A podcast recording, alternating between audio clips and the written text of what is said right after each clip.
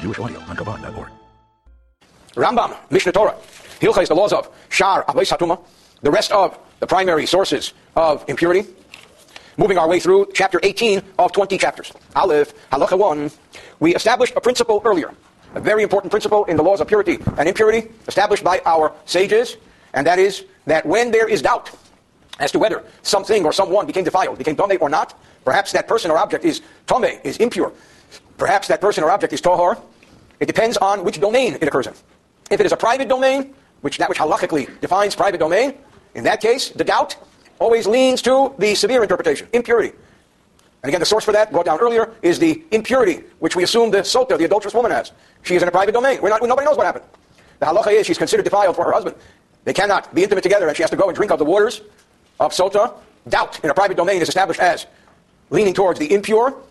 The paschal sacrifice, when the vast majority of the Jewish people, or when the majority of the Jewish people were impure, was brought even in a state of impurity to benefit the public. When you're in a public setting, doubts questions about purity and impurity lean towards the pure. That's what we establish. Now the Alter Rebbe picks up and takes it a step further. I'm sorry. Now the Rambam picks up and takes it a step further. Aleph 1. In chapter 18, the Rambam establishes that the more doubt there could be, doubt and doubt within doubt. It depends on the domain. Bishus harabim, when these doubts are in public domain, toher, by and large, the rule of thumb is it is defined, it is ascertained as pure. Why? Because it's in the public domain. Bishus hayachid, but if it's in the private domain, tome, we lean towards impurity. Ketzat, for example. Nichnas, lemobu, if somebody enters an alley, and back then, people would live by and large in, I guess what we would call today apartment houses or condominiums, and there would be streets, and there would be alleys, and there would be courtyards, and within the courtyard there would be individual houses. So all of those areas are private domain. Nichnas, lemobu, if he enters into an alley, Vatuma b'chotzer, and the source of impurity is in the courtyard. He's not sure really if he entered into the courtyard and was exposed to the impurity or not. Safik nichnas l'chotzer, safik nichnas, maybe he entered, maybe he didn't enter.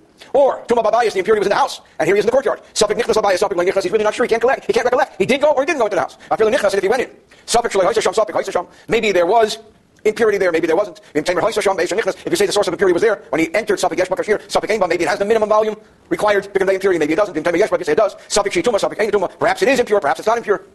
Like the classical example, there's one of the eight rodents which is forbidden. Or there's a piece of frog which is permissible. Because a frog, although it is a, is a swarmy, creepy, crawly thing, nevertheless it's not on the list. So we're not sure if it was a piece of mouse or a piece of frog. Got a little dry, a little green. I feel it, even if it is impure, suffix, naga suffix, like naga, maybe you touched it or maybe you didn't touch it. In all of these scenarios, fake when somebody has a doubt in this alleyway in the condominium complex, Tome, he's impure. Why? Because relative to the street, which is public domain, this private alley is private domain. It has walls around it. It has a, a lechi around it, what we call today an Eruv around it, and so on. Similar situation too. T-shirt Svardim. What if there are nine frogs Maybe we should pause and give them all names. Nine frogs. V'sheretz echad name, and one rodent, the rodent we know is Mickey. Mickey Mouse. Hayochid, the nine frogs and the one rodent are in a private domain. And he knows that he touched one of them, they need a zoo, oh, but he doesn't really know. Did he touch a frog? Or did he touch a mouse or a rodent? Sopik tome, this is an example. Or sveke, its doubt is tome, is, rendered as defiled. This is an example of doubt. And this is private domain. Next case, Tisha Shrotzim, nine rodents of sorts. Utzfar name one lonely frog. I guess his name could be Kermit, right? Bishur Sarabim in a public domain. This is public. And he touched one of these ten. There were nine impure things and one pure one. Sveike, each doubt, Toher is pure. Again, private domain. Zaklal, this is the rule. Kol Safik Bishur Sarabim. A doubt in the public domain, Toher is rendered as pure. Until the person can clearly, definitively say, I'm certain I was exposed to the impurity. Then he's impure. If he's not certain because of, he's impure. The chol safik b'shus hayachid, any doubt in a private domain, tome is assumed to be impure. Until the person can say, I'm certain I did not touch the source of impurity.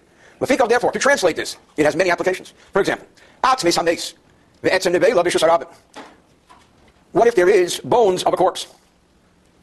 And bones of a human corpse, and bones of an animal carcass, just lost my place here. Be'etzem nevela bones of an animal carcass, bishus harabim, in a public domain. Another example. A gush me'eretz tehera, or there is a cloud of earth from an area which is considered, assumed to be pure. Vigushim and clouds of earth, base hapras, from a field in which a human corpse, or, or remnants of a human corpse, were plowed over. So we're not sure. Wherever you go, there might be a fragment of bone large enough to convey impurity. Or a clod of earth coming from outside of Israel, where we say there's a rabbinic decree, we have to assume that all earth outside of Israel is considered impure. And he touched one of them. He moved one of them, then you do. Said he's not sure what he touched and what he moved. He knows he touched something. He knows he moved something. Or there is at least a minimum olive's worth of a human corpse or an animal carcass. And he caused a tent to unite to, he caused a structure to cover. Al one of them, and you do He's not sure which one.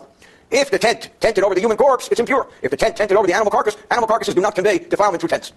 Or Shnei Shvilin, and here, as we move along in these teachings, this will become very complicated. If there were two roads Echot one road is assumed as pure. There's no human remains there. The Echot one road is clearly impure because there is a grave. In order to get through the road, you have to kind of step on part of his grave. Holach Nechad, man, he knows he traveled one road. Then you do Beis Holach. He's not sure exactly which one. He might be impure, he might be pure. Or he touched a particular person on the road. Then you do He's not sure if that person was defiled, was impure or pure. Know there were two people. Echad one defiled, Echad and one pure. He knows he touched one of them. Then you do Beis and He doesn't remember which one. They look so similar. In all these scenarios, they are in public domains, they are doubtful, they are decided as tahir, as pure. Gimel, three, If someone finds a human corpse, mushkaf, stretched out, across the whole walkway, pathway, road, small road, the human corpse consumes the entire width of the road. Im that the corpse was complete, head to toe, and it covers the entire width of this pathway. So there's no way you can go not to be exposed to this corpse, even if you go over it. You're creating a tent over it. Then this person who traveled this road must be assumed to be impure for the purposes of eating Kohen food. Why? Because it's impossible to travel this road without exposing oneself to the impurity of the corpse. We have to assume that he touched the corpse. However, what if it was not impossible? Or not highly, highly unlikely that he could have negotiated the road and not become exposed. If there was place for him to pass. If he went exactly here, there, and there. Or the corpse was not in one large piece, but it was broken into pieces. Or you can say that he passed through the various portions between the hips and other portions of the body, he didn't necessarily have to touch it or hover over it, then this doubt is enough to state that he's pure. If there was a grave stretched out across the entire roadway or walkway, the grave makes the entire width of the road or walkway impure. Somebody who negotiates that walkway is considered impure. But this is not like all the other doubts we enumerated. The overwhelming statistical probability is that he touched the corpse. So when we talk about doubt, there has to be real doubt. Here there is almost no doubt. And this is the concept of chazaka, assumption. Dalid, similarly, sheretz shenimtza b'mobay, a creepy crawly thing, a mouse, a rodent, found in an alleyway. You're walking in the alleyway and you saw this mouse. Then it gives impurity to everything that was in this alleyway. If, if in all probability they had to encounter it until the time will come when he could say, I remember but last Tuesday I did a thorough search of this alleyway, began playing on this this day, and there was no rodent. I feel like even if he just swept it, he didn't check it. It goes back and conveys impurity retroactively. Even before the time that it was swept because it was not checked thoroughly. When does the supply that we have to assume that it could have been there for days? If this remnants of the rodent was dried out. Therefore it was there for days. But if you found it moist and fresh, it only conveys impurity retroactively until the time when one who knows what he's doing can assume that he could have died. This is this time, for example, was 3 p.m. Somebody looks at the remnants of this rodent and says this rodent died 9 a.m. So only we go retroactively from 3 p.m. to 9 a.m., not earlier, because it has to have the moisture that it has now. So it could be now as moist as it was when we found it. Now we learned earlier that the saliva or the spit or the spittle of an impure person is impure. It's called a body fluid. For example, a zaba or so on. There are two applications of saliva in a private domain. One would be considered pure because it emanated from a person who's pure. The and one would be a glob of saliva, I mean arukin, from the saliva, and anim which exist. Where our sages decreed impurity because we're not sure whose saliva this is. So we learned earlier when there's doubtful Saliva, we have to assume that it is impure. And he knows he touched one of the two. He removed it. He's not sure which one, but he knows that one is certainly impure. I'm sorry. He knows that one is certainly pure, and the other one, by rabbinic law, has to be assumed to be impure because we don't know its origin. Trailing all of, we hold this truma in abeyance, which means we can't eat it and we can't burn it. That's not truma, because there are two sets of doubts here. Safik batoher noga, safik banim. So perhaps he touched the pure saliva, or perhaps he touched the existing one upon which our rabbis decreed impurity because we're not sure of its source. And if you say that that was the one, the impure one, suffix shutame, suffix shutar, because it's only a rabbinic decree because we're not aware of its source, maybe it's truly impure and maybe it's pure. So that's a case of clearly defined double doubt. I think the difference between the double doubt in the beginning of this chapter and this double doubt is that that was ambiguous and this is very clear. I'm not exactly sure, but this is my thought. But if both of these uh, of saliva were in public domain, in if they were dry. Shaman just laying there, and he touched one of them. Again, the domain is different. It's doubt, it's pure. If he's carrying one of them, all you hold in a bay and And here comes an interesting halacha. Once you're carrying it, it's not considered in a public domain, domain anymore. It's in the domain of the one who's carrying it. If one was moist. And the saliva stuck to it. This is saliva stuck to him. No, we hold true in. Because being that the saliva is now stuck on the person, it's no longer sitting in a public domain. In order that his doubtful condition should be proclaimed pure. It's on his garment. We already explained. So If he just touches saliva that was just sitting there, we're not sure of its source, which our rabbis established has to be treated as impure. And you saw he carried it, he moved it, become anywhere. Say for we learned earlier, you do burn truma. Like a field in which a corpse had been plowed over, or similar. These are exceptions to the rule, where even in doubt, we burn the truma.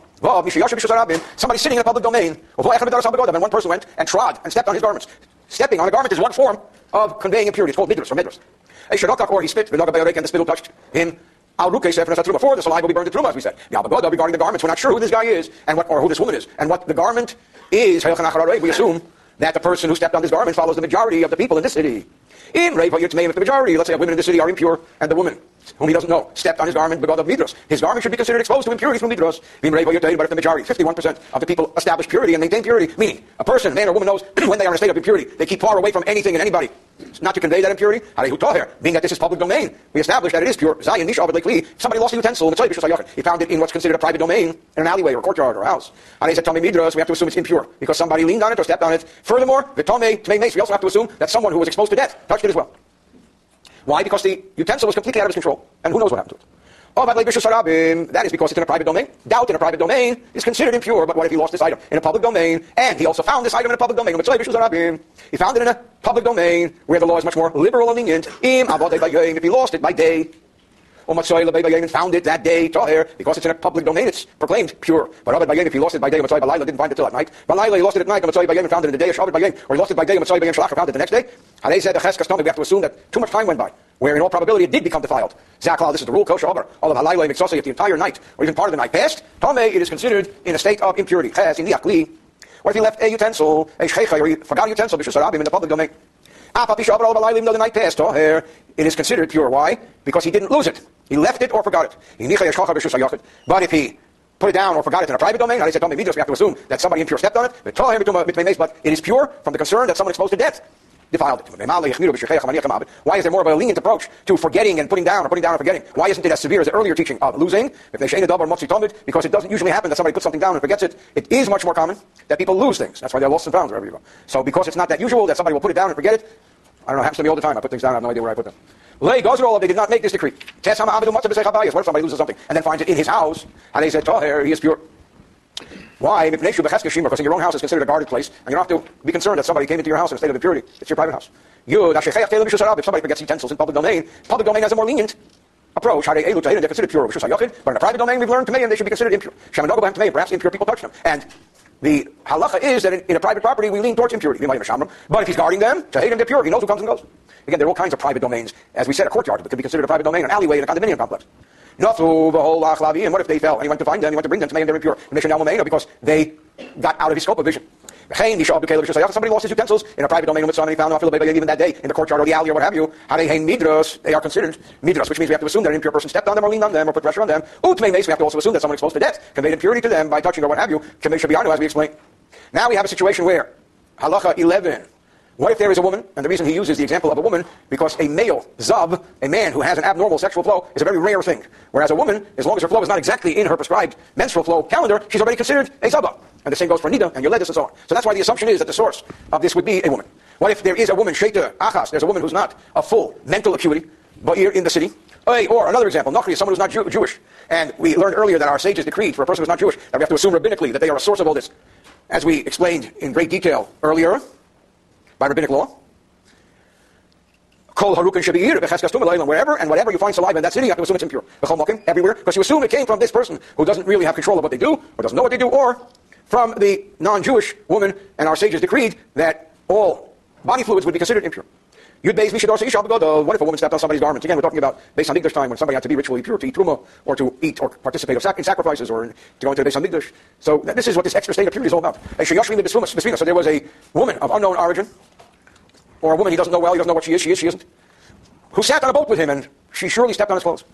You know, they used to wear long flowing robes, so it was very easy to step on people's clothes. Im if this woman knows that he eats truma, and therefore she is careful because that's the custom, Caleb to Hayden, no matter where she was on the same boat, on the same cruise. We assume that everything that belongs to him retains ritual purity because she knew that he is somebody who eats truma and has to retain ritual purity and the like. if he has no knowledge whether she does or she doesn't, whether she's cautious about these things or not, you shall let her, let him ask her. We trust her. If she says, I don't know anything about it, now you got a problem. If she says, of course I know that people maintain ritual purity, and if I was impure, I would be cautious. That's a different ballgame. Yud Gimel 13, Nishiyoshim Mishusarab, someone who took a nap in a public domain, the and he woke up, Caleb, his utensils to hate him are ritually pure. Yud Dalit Nogam Mishusarab, What if somebody, it was late at night, and he touched somebody in a public domain, he tripped on somebody, stumbled on someone. Now the truth of the matter is he has no idea what he stumbled on, it was pitch dark. Then you're doing Chayyim Maybe it was a corpse. If it was a corpse, he's now impure. If he was a living person, not necessarily. Well, he woke up in the morning, and he says, oh, as they say today in texting, OMG. Oh my God, this is a corpse.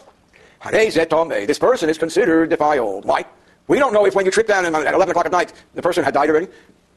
We've already ascertained earlier, anything that is impure is always treated as the moment in which it was found. Therefore, you found this person right now dead. You have to assume that when you tripped on this body, it was also dead. You know, however, what if you saw the person living in the earlier evening? Well, B'shachar in the morning, early morning, he found him dead. And he says, This is truly a doubt as to exactly when this person died. We know the person was alive shortly before dark. Did the person die before I tripped on him or after? That's the question.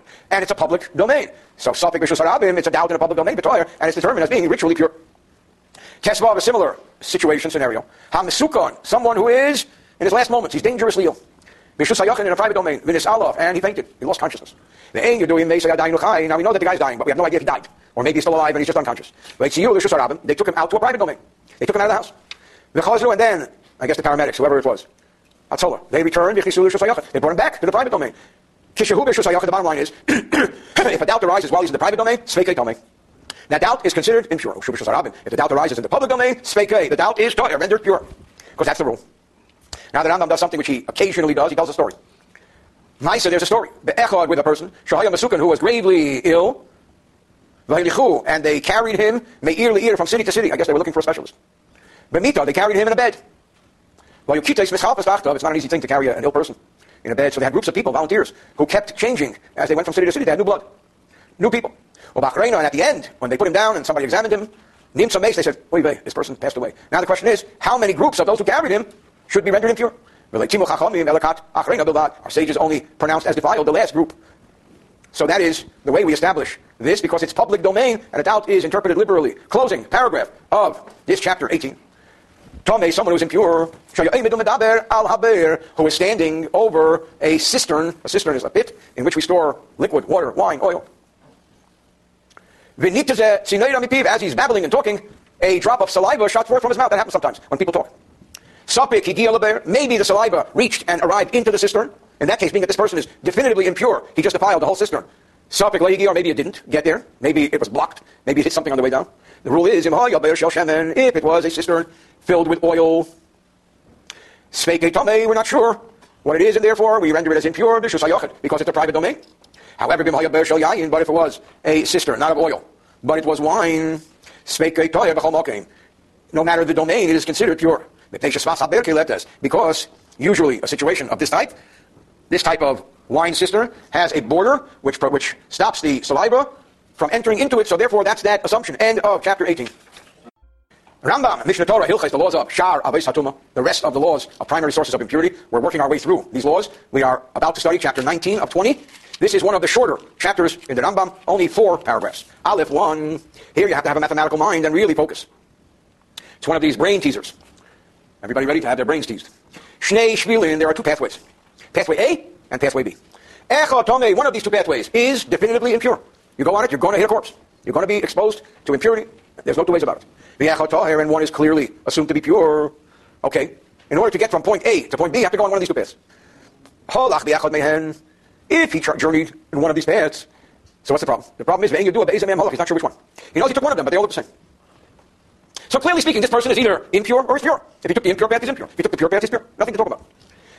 But as the scenario unfolds, we also taught as he then went and engaged in working with and doing stuff with pure foods, pure objects. Let's say truma or sacrifice. He engaged in objects that must be engaged in only in a state of purity. V'nechlu, they were eaten. Now, what he knew was that he still might be impure. So just in case, to be, to be certain. He went and had the mixture of the red heifer ashes sprinkled upon him on the third and seventh day of his count. V'toval, he then went as halacha mandates, he immersed in a mikveh. V'toher, so clearly, no matter which path he journeyed, he's now 100% pure. Because if the path he journeyed on, to begin with, was the pure path, all right, so he used the red heifer mixture without cause. Okay, no harm done. If the pathway he journeyed on was the impure one, he's now pure, clearly. So either way, he's 100% pure.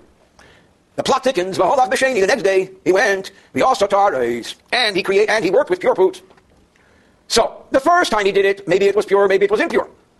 The second time, it was surely pure. The second set is clearly pure.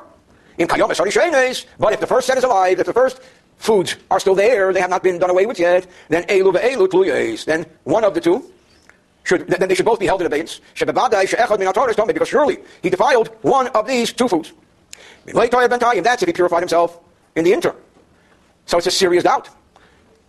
Harishay, but if he didn't, then Harishay is the first set of foods. Fluyas have to be kept in abeyance. Vashni is but the second one, Yisripu must be burned. Shari hate because they are certainly impure. Because this person surely traveled an impure road. Shezeh Tamehu, this guy is for sure impure. Why? Because he traveled on both roads and did not purify himself in the interim. Similar scenario. So also, if there is a impure rodent. Vasfardea and a frog, which is pure, Bishul Sarabim in the public domain. But they are so shriveled, they also negative as they look the same. You can't distinguish their shape, their form. The ain you do, it's not clearly known. Ezehu Hasheretz, which is the creepy crawly thing, which is the impure. When Nogam Becham, and he knows he touched one of them, either the mouse or the frog. He also told us, and then the Taharis he made, he worked with pure foods when they were eaten. Mm. Vitobal, and then he immersed. Nogam and he touched the second one. He also Taharis, and again, he worked with pure foods. These can both be assumed as pure. But if the first one is still there, they should both be held in abeyance. That's if you immerse. In other words, if you approach the question one at a time, one at a time, they're pure. But if they're both there, you're approaching the question two at a time. One of them is impure. We have late double big time, but if he didn't immerse, how do you show this The first are in abeyance, the second should be burnt. Beis halach two shnei again two roads. Me one is impure, Echad one is pure. Halach bechan, then he traveled one of them. He also taught us that he worked with pure food. now. The difference here is that a second person came, v'halach b'sheni, and traveled the second roadway. He also taught us and worked with pure, pure food. Here there are two separate people. One traveled one roadway, worked with pure food. The other traveled the other roadway and worked with pure food. One of them is impure.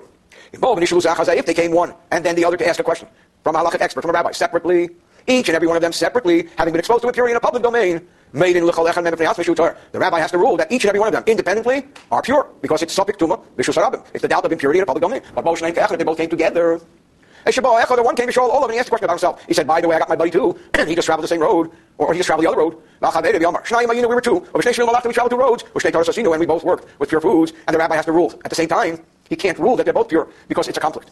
And to me, he must rule that they're both impure. Utaharish also, and that which they work with, which was pure, this has to be burned. This has to be burned. This also applies not only with a severe form of impurity, but even with a lesser form of impurity. In Nitru B'tumakale, if they were defiled by a lesser form, case for example, Shnei Kikarim, two loaves of bread. Echad one impure, Echad one pure. Achalas Echad Memi consumed, he ate one of them, he also Taharis. And he worked with pure food. But he came, Achalas Hasheni, and consumed the second loaf. One of them ate an impure loaf, also Taharis, and then worked with pure foods. In Mishul Zachazeh, if the question was posed to the rabbi, first one and then the other, Shnei Tayin, the rabbi can tell them both that they are pure. If they change something, because this would be, as we explained earlier, a doubt of a rabbinic issue. This is one of these details which we learned earlier that our sages determined that they are pure. Chapter 8, halacha 10 earlier. This is included in the doubts which our sages purified earlier. Kamesh Rabbiano was explained. But if they both came simultaneously to the rabbi to pose the question. Or the person asked about him and his friend, same scenario as earlier. In a state of doubt, the rabbi must pronounce them both impure. And the pure items they work with have to be burned. Because surely one of them is impure.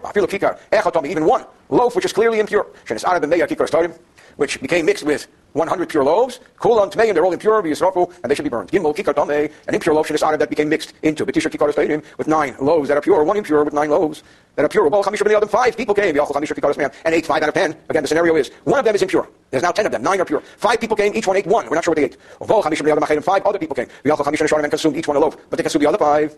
What do we do? Here's an interesting law. Harishainim tmeim. The earlier ones we rule as they are impure. Why? Because you cannot say someone ate the impure one, because all ten are here. So we have to assume that one of them ate the impure one. But the last five people, the second set of five, can be rendered pure because they can say the impure one, that was already consumed by the other group. So again, it's an application of logic. Closing paragraph of this chapter. Two roads, one is impure, one is pure.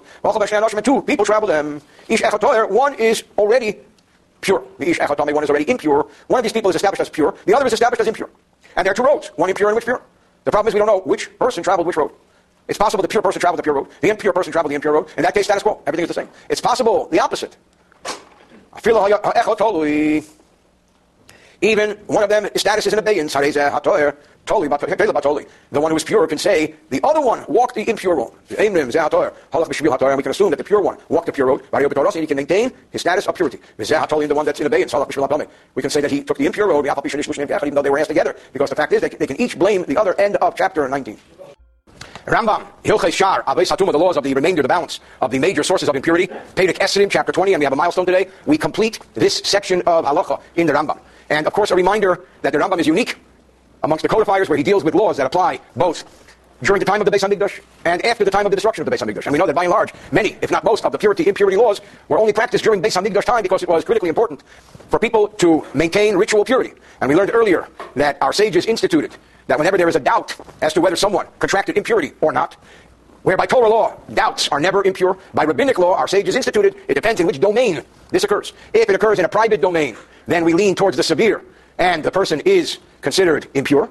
If it occurs, if this doubt occurs in the public domain, then we lean towards the liberal application, and the person, by and large, is considered pure, which means suffik, when there's a doubt. Bishus harabim in a public domain is tohar, is pure, suffik, a doubt, bishus hayochid. In a private domain, tome is by and large impure. Now the question is, what is a public domain and what is a private domain? The only place we dealt with public domain and private domain are in the laws of Shabbos. Because on Shabbos, you're not allowed to carry from one domain to the other, and we dealt extensively with a public domain and a private domain. In fact, our sages say that there are four domains. In addition to public and private, there's also a karmelis, something like a river or an ocean or an area which is vast but does not have that much traffic. It's called a karmelis, and then there's a makom tur, something that's exempt altogether. So now we're going to learn definitions of domains with, with regard to the laws of purity and impurity. Again, if you have a legal mind, it'll be much more exciting to take this in. Otherwise, it's still fascinating the way halacha develops. Aleph, kol makim shu, rishus every place, which is considered a public domain, le'inyan Shabbos, relating to the laws of Shabbos, of Sabbath. If in the Shabbos laws, this is a public domain, kach, rishus harabim, le'inyan. So also, the area in question will be considered a public domain regarding the laws of purity and impurity. That a public domain has a more liberal application of the laws of purity and impurity than a private domain. So the rule of thumb is that whatever is a public domain for Shabbos is also a public domain for impurity, but throughout this chapter we're going to learn a lot of exceptions to this rule. Bays, First, he talks about private domains. Arba amas asmuches lishus harabim, the four cubits. A cubit is about a foot and a half. So the four cubits are about six feet. Asmuches, which are adjacent. Lishus harabim to the public domain, which means the edge of the private domain. Even though for the purposes of Shabbos, private is private. Nevertheless, for the purposes of impurity and purity, something very close to a public domain is already considered a public domain and has a more liberal law. So also hakarmelis, a karmelis, which means either a sea or a covered walkway, with all of the definitions of karmelis. And just a note here in his commentary to the Mishnah, Tractate Shabbos, chapter 1, halacha 1, the Rambam explains the derivation of this word, karmelis. The word armalit is in Aramaic widow, and karmelit means kid, armalit like a widow. So also, this domain is not a place where many people walk, so it's like a widow. It's not classified, though, as a public domain. Nevertheless, it's not set off from the public sufficiently to be considered a private domain, as we say in Yiddish. So nishta here, nishta here, as we say in English, neither here nor there. Among the examples of karmelit given by the Rambam are as follows. One, a mound in the public domain, because we learn about heights setting off your own domain. A groove in the public domain, anything higher or lower than the public domain a passageway that's not enclosed. And all of this applies to the laws of Shabbos laws. And a karmelit is not a public domain and not a private domain. But for the purposes of our laws here regarding ritual impurity, since they are not private places, they are considered as public domains and they have a more liberal application of the purity and impurity laws. Like the sea, or a covered walkway is considered like public domain, having a more liberal application for the laws of impurity. And continuing in this chapter, various scenarios. Yes, Shamapagas, there are places, Gimel, or even though for the purposes of the Sabbath laws, they are considered a private domain. Why? Because with regard to the Sabbath laws, we have only one interest. Is it set apart? Is it fenced in? With all of the details which we learned. So even though there are some places that for Shabbos law are considered a private domain, for purity and impurity purposes, they are public domains. The Eluhain, and he brings down a bunch of examples here.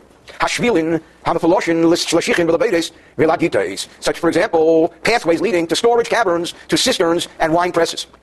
So we're talking about, as he says here in the note, about an alley enclosed by a wall on either side, but open at its entrance and leading to, or ending at, one of the storage places just mentioned. Since people can enter only from one side, it's considered as a private domain regarding Shabbos. Nevertheless, since there's a certain amount of human traffic to and from the storage areas, it's considered as a public domain with regard to ritual impurity. Again, more liberal application. Another example, Bahabiko, a valley, Hamukefes, which is enclosed, go there with a gate, in the summertime. And here we see that the Rambam differentiates between here and the halacha later with regard to an enclosed valley, whether it's summer or winter. And he says here in the note, in the summer, a valley will not be a place through which many people pass. Nevertheless, there are going to be people who are harvesters and other farm workers, and therefore it cannot be considered a private place. And in Halacha 6, we'll deal with the status of the winter, but in the interim, we know that an enclosed valley is considered a public place for the purposes of purity and impurity. Basilki Melachim, a basilica of kings, it's a structure that kings had. Again, he says here in the note that in Greek, the word basilius means king. It's a king's building uh, Kings County. The Rambam describes it as an ample-sized roof building. And afterwards, later, the term took on many different meanings. And the Rambam defines it here. Shubinyan Rochov Harbe. It's a wide structure. Lamid Beyachi Amerkova, where the king's carriage drivers can hang out, like a bus depot. The Yeshlek Suchim Harbe has many doors. Suchim Lushus Arabi open to the public. So for all practical purposes, this is public domain for purity and impurity laws. The Hapuron, and a Puron. What's a Puron? I'm glad you asked. This is a large building, Hubinyan Agodol, a big building, which has two doorways, one opposite the other, and a courtyard, multitudes of people enter one door, the and go out the other door. This is a high traffic area for the purposes of purity and impurity laws, considered a public domain with a liberal application. And so also, Mevoyes lanes, which go down to the sea, or to a river. So again, it has a lot of public passage. Durim, Mikano, Mikano, even though they're fenced and gated on each side, but multitudes of lots of people utilize these lanes. Also considered public domain for purity. Also pillars and bathhouses, also considered public domains. Even though they're fenced in, they're gated, they're closed. The above list is considered Kishus Arabim, like public domain, Latuma, for the purposes of purity and impurity, which means, in plain simple English, if there's a doubt, it's rendered pure. Interesting point that Rambam makes in the closing words here of this paragraph, and so also Kol Ha'azorah, the, the entire courtyard of the Holy Temple, clearly a private domain, but used by public. For our purposes, Kishus Harabim, it's like a public, domain, Latuma for the purposes of purity and impurity. So what the Rambam is saying is there is a major difference between the application of domains on Shabbos, where we're interested in the structural privacy, on, in the laws of purity and impurity, we're looking at how many of the public hang out there, how public it is and how private it is. Dali, Gamne Soyer, Gagbeis, I'm sorry. Soyer, the city rooftops, and there used to be a situation where people would actually travel on the roofs. It was almost like the upper lane of, of travel in the city. Shederech Ha'ir, Eben where there's a road that the, houses were flat and the roofs allowed for passage. It's like the uh, second tier of a freeway. Even though they are roofs, nevertheless, because they are thoroughfares for city passages, they are considered a public domain for our purposes. And if you want to look at the note here, in the Talmudic era, anybody here from the Talmudic era? Okay, we have one person here from the Talmudic era. Cities were built on many levels. Often the lower level of a city would be used for marketplace or dwellings, and the upper level to transport goods. Okay, we should tell uh, Caltrans about how to build freeways. There'll be less traffic. Hey, Hagina Gardens is a garden for the purposes of purity and impurity. A public or private domain? I'm glad you asked. Bisman when it's guarded, when you have a security guard there who shoots first and asks questions later. Rishus is clearly a, a private domain because nobody has access there. Oh, Bisman but if it's not guarded, Rishus Harabim then it's a public domain pertaining to the laws of impurity. So also a large basilica Bisman so when it's open, Rishus Harabim Lutum is considered a public domain for the purposes of impurity, or Bisman and when this is closed, Rishus Hayachad it's a private domain for all purposes. Again, something they had back then. Uh, okay. Vov. Now we continue along the lines of the valley. We learned earlier about the valley in the summertime. It has employees, it has harvesters, it's a busy place. It is considered a public domain. What about the winter? Habik Amukep is going to be a valley that has a wall around it in the rainy season. is considered a private domain, both for the laws of Shabbos, remember it's walled or gated, and for the purposes of purity and impurity. Why? Because no one's going to go there in the winter. It's rainy and muddy and there's nobody harvesting anybody, anything. But if it was not enclosed, and for the purposes of purity and impurity, it could be considered a private domain. For the purposes of Shabbos, it's not considered a private domain. When, however, the winter passed, after a valley was fenced in, it becomes a private domain even in the summer for the purposes of impurity because people learn that it's private. What's the definition of summer and winter for this purpose? Once whatever produce is growing there is uprooted, then it's considered summer. The Elu Hengem Esak what's considered the winter season, we should take it to Bishir when the second rain comes down. What about Bein Hoigul in between the round barrels of grapes where the grapes are placed? Shalanovim, Lazugin, and the pile of grape shells that piles up in between, which means the grape harvesters are putting the good stuff in the barrels and the shells out there. That area in between is considered public domain for the purposes of impurity, so the, liber- the laws are more liberal. Okay, what about a vineyard? Zayin Kerem, a vineyard, and if it's in front of the harvesters, which means the vineyard area that the harvesters did not yet get to, Clearly, Rosh Hashanah, it's a private domain. Anybody goes into the vine, the vineyard area, which has not yet been harvested, uh, what does it say on the sign? Trespassers will be violated. So it's private property. Nobody goes into private vineyards. In once it's already been harvested, everybody goes. You have the poor people who come and so on. Then it's a public domain. Because the harvesting has been done, and now come and get it. Hey, Masai, when does this apply? When multitudes of people enter from one side, the the and exit from the other side. So it's a place where a lot of people go. It will be considered public domain for the purposes of impurity. Meaning, if there's a doubt in this domain, it's ruled liberally. But Shar Kalam claims all other places. Chutz. Now that Rambam caps off this section. He says any other place, with the exception of those enumerated, Kishem, Shehem, Rosh Hashanah, the Shabbos, just as they are private domain for the purpose of Shabbat law, of Shabbos law, Kach so also Hashanah, they are private domain for the purposes of impurity. Now the Rambam goes on in eight. Yesh claims now there are other places, She'ein on Hashanah, Shabbos, they are not considered a private domain for the purposes of Shabbos. So I would think that these places, which are not considered a private domain for the purposes of Shabbos, should also not be considered a private domain for the purposes of purity and impurity. Because so far it appears that we've been much more liberal in the purity and impurity laws. So if it's not the private domain for Shabbos, and for the purposes of purity and impurity, private domain is a problem, it surely should not be a private domain for purity and impurity. I would think, says the Rambam, no. The Afal became nevertheless. Hey, they are considered a private domain, lituma, for the purposes of impurity. And therefore, if there's a doubt, it's impure. Just the opposite of what we've been learning until now. What's going on here? Why are these places different? Manishana. Oh, that's Pesach, never mind. The answer is a very simple one. In the case of purity and impurity, we care, private and public domain, how used it is. How open to the public it is. How many people go there. These are areas that people simply don't go. Therefore, they may be a private domain, but who cares? I'm sorry, therefore they may be a private domain for Shabbos. They may not be a private domain for Shabbos, but they are a private domain for impurity. The Elohim, and he goes out to enumerate these places. Number one is Ha'ilones, trees, and holes in the walls of public domain area, even though they are not a domain on their own. If something is four cubits by four cubits, then it's, I'm sorry, I said that wrong. If something is four handbreadths by four handbreadths, which is the minimum size of a private domain with regard to Shabbos laws, and these are smaller than that, but people don't use them. Therefore, they are considered a private domain, and the law of impurity is more severe. Ketzad, he spells it out, even on a tree. Which is standing in a public domain, and there's a source of impurity within the tree. Oh, if he ascended he climbed up to the top of the tree. Safik noga. He's not sure whether he touched the source of impurity or not. Speka, this doubt, tome, is ruled impure. And that's the rule here. If he put his hand into a hole in the public domain which has a source of impurity, Sopik Noga is not sure if he touched or not, Sopik Noga, Sopik Tome or Sveke Tome, its doubt is impure again because it's a low traffic area. Now we come to an interesting section dealing with stores. Retail. Chanus, a store. Shitmeya, which is impure. Why is it impure? Because it has a serious source of impurity in it. Like a corpse, or like a piece of a corpse, or like a leper. Ufsucha, I don't, I don't mean a leopard, I mean a leper. Ufsucha and this store opens to the public domain. You know, it goes on to Wilshire Boulevard. Safik Nichnas, now, the person is questioning his, his state, is not sure whether he entered into the store, Safik Nichnas, maybe he was just walking by the window, going window shopping. Spekei Toher. This doubt is considered pure. Why? Very interesting. Because he's in the public domain. Any doubt that arises in the public domain is pure. Shekol achanus, because what happens is, is the entire store becomes like it is an impure rodent standing in a public domain. Here he is on Wilshire Boulevard. He's not sure if he touched this rodent. Or here he is on Wilshire Boulevard. He's not sure if he entered this store, which has a piece of corpse in it. So the entire store becomes impure. Therefore, he's in a public domain, unsure whether he became exposed or not. We have the liberal application of a public domain. is the plot. There's two stores. Achas one is established as pure, there is no source of impurity there. The Achas and one is clearly impure. The guy knows he entered one of them. The Nichnas Achas he entered one of the stores, not sure which one. Because they were both selling shmatas. Sopik latome, well, maybe he went into the impure store. Sopik nichnes, Sopik latome nichnes, perhaps he entered into the impure store. Sopik latoy, perhaps he entered into the pure store. Speke tome. Here, his doubt is impure. Why? She says Sopik because he was clearly in a private domain. He was in a store. The store is a private domain. He's not sure which one. So the doubt is a private domain doubt. Again, that's a legal twist. Shachanus because the store is considered a private domain. So also Bika Valley. We may in winter. Sheyesh saw this This valley has many, many fields. There's one field, that's known to be impure. The Ahas Pera and there's one field known clearly to be pure. The guy says, I'll tell you the truth, I don't remember which field I went into. Nechnasti because oh, I entered into this valley. Maybe a day, but I'm not sure. In Nechnasti, Leisa saw the, if I went into the impure field or not. Sveke told me here, his doubt is considered again impure. Why? Because the doubt is a private domain doubt. It's a private domain doubt. Clearly he was in that field. I. Therefore, even if he's not sure whether he entered or not, he's still considered impure because it's a question of private domain. Now comes a different situation. Sometimes a particular place could be considered a private domain. Sometimes it could be considered a public domain. What if it was, for whatever reason, a private domain? And then it was converted and it became a public domain. So now it's a public domain. Because of and then it becomes converted again and becomes a private domain. When the question occurs, when it's a private domain, its doubt is interpreted in a more severe way and is impure. Oh. And when the doubt is in, a, in this place which is now a public domain, its doubt is, is interpreted as pure. 11. Dvarim Bishus Harabim as a rule. Objects in the public domain, have a Bishus Harabim are like the public domain. For example, Kupa, there's a box or a container. Bishus Harabim in the public domain, it has 10 handbreadths high. There's impurity in it. He's not sure whether he touched the impurity or not. His doubt is there. It's pure. Why? Even though this is a container, but it's in a public domain. Here's the sechah. What if he put his hand into the container? Sopik Noga, Sopik He knows for sure he put his hand in the container. He doesn't know if he touched the impure source or not. which means it has to be a lesser form of impurity. Sveika, its doubt is tome, impure. Why? Because his hand was in the private domain.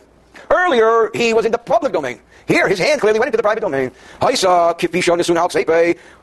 What if there was a stone container resting on his shoulder? A stone container, meaning a container that was made out of stone, which does not contract impurity because of the material. So there's a container made out of stone on his shoulder. A kikar truma, and there's a loaf of bread, which is kohen food truma, wrapped in a piece of tree bark, in a yard, a piece of paper, the noson the safely tucked in this stone container. Safik noga ba, acher Safik noga. Now we're unsure whether another person who may be impure touched it or not. He says, Sveke, eh? tome, its doubt is considered impure because that container is considered a private domain. Doubts in a private domain are impure. What if somebody has a donkey in the public domain? Chamer, a donkey. Anybody who has a donkey, please raise your hand. Okay, we don't have a lot of donkeys here. Chamer b'shus a donkey in the public domain. How about a pinto? Anybody have a pinto? A Ford? Chamer b'shus harabim, a donkey in the, in the public domain. The donkey is certainly higher than 10 handbreadths. The two of, and on top of this donkey there's a source of impurity. So the donkey is sitting, the donkey should be private domain in public domain. Sophic noga, sophic noga, he's not sure if he touched the source of impurity or not, which is sitting on the donkey. Sveik here. The doubt is pure. Why? Because the doubt is for the person who's in the public domain. Public domain doubts are, are, are pure. However, we learned this law just a little bit earlier in different words. So Poshak Yodel he extended his hand over the donkey. So now he's, his hand is where? In a private domain. Sopik Leinaga is not, not sure if he touched or not. Sveike, Tome, now, the doubt would be a private domain doubt. Because his hand was there. The question is, did he touch or not? So its doubt is considered impure. So also, Sela, a rock, a stone, a rock, which is standing, set up in a public domain, however, it's more than 10 handbreadths high. 10 handbreadths or more high, which makes it a private domain, as we learned extensively in the laws of Shabbos. On this 10 handbreadth height stone, there is a source of impurity. He is in the public domain, the rock is a private domain, and the impurity is on the private domain. Sopik Noga. The question is, did he touch Sopik Noga? Did he not touch? Because he's in the public domain, The doubt is pure. Allah, but if he ascended, to the top of the rock, so now he is in a private domain, because he has a piece of the rock, because he's on the rock, Safik Noga, Safik Noga, we're not sure if he touched the rock or not, Sveke, because he's now in a private domain, its doubt is Tome, impure. Next case, the closing, halacha of this chapter, halacha 13 of chapter 20, and this will close all 20 chapters of this section of Hilchei Shar, Abeis Hatuma, with Mazel Bracha. What if there was someone who was a zav, a source of impurity, because he has a condition of impurity, sexual impurity flowing from his body, as the Moznayim commentary said earlier when we learned these laws, very similar to today's gonorrhea. It's a condition that is a problematic or abnormal condition. So in addition to whatever medical issues there are, it imparts impurity. If there is a Zav, Reichev, riding Al Chameirei on his donkey, Vizeh, Reichev Al Chameirei, and then there's another guy riding on a donkey, Umahalchin, Baderech, and they're traveling along the road. now, it was a tight squeeze in the passing lane, or they were coming up against each other, traffic. Safik, Noga Bazav, he's not sure if he touched this Zav. Safik, Lay Noga, he's not sure if he didn't touch it. What is the law? Next scenario, before we answer what is the law. I'll give you a hint. All of these will be decided as pure because they're in a public domain. Because there's an uncertainty in a public domain. Tinik Tomei, there's a child who has become impure due to the fact that the child, for some reason, was exposed to impurity. Murkav al Shalov, he's riding on the shoulders of his father. The Tinik Torah, there's a pure child. Again, they could be heading to the Beis Hamikdash. They have to maintain ritual purity. Murkav al Shalov, he's riding on the shoulders of his father. So there are two kids being given a, uh, a shoulder back ride, as they used to say. The They went one adjacent to the other. We're not sure if the two kids touched. You know, sometimes the kids will give a high five to each other. I'm not sure they had high fives back then. Maybe they called them high fours. Chavilo al or another scenario. There were utensils spread out. On there was a package rather on his shoulder, and there was some spittle. Somebody spit, and there was a wad of spit on the wall. Safik noga, Safik noga. Again, this spit could possibly be from someone who's impure. Our sages say we have to assume it might be. But we're not sure if he touched it or not, if the package touched it or not.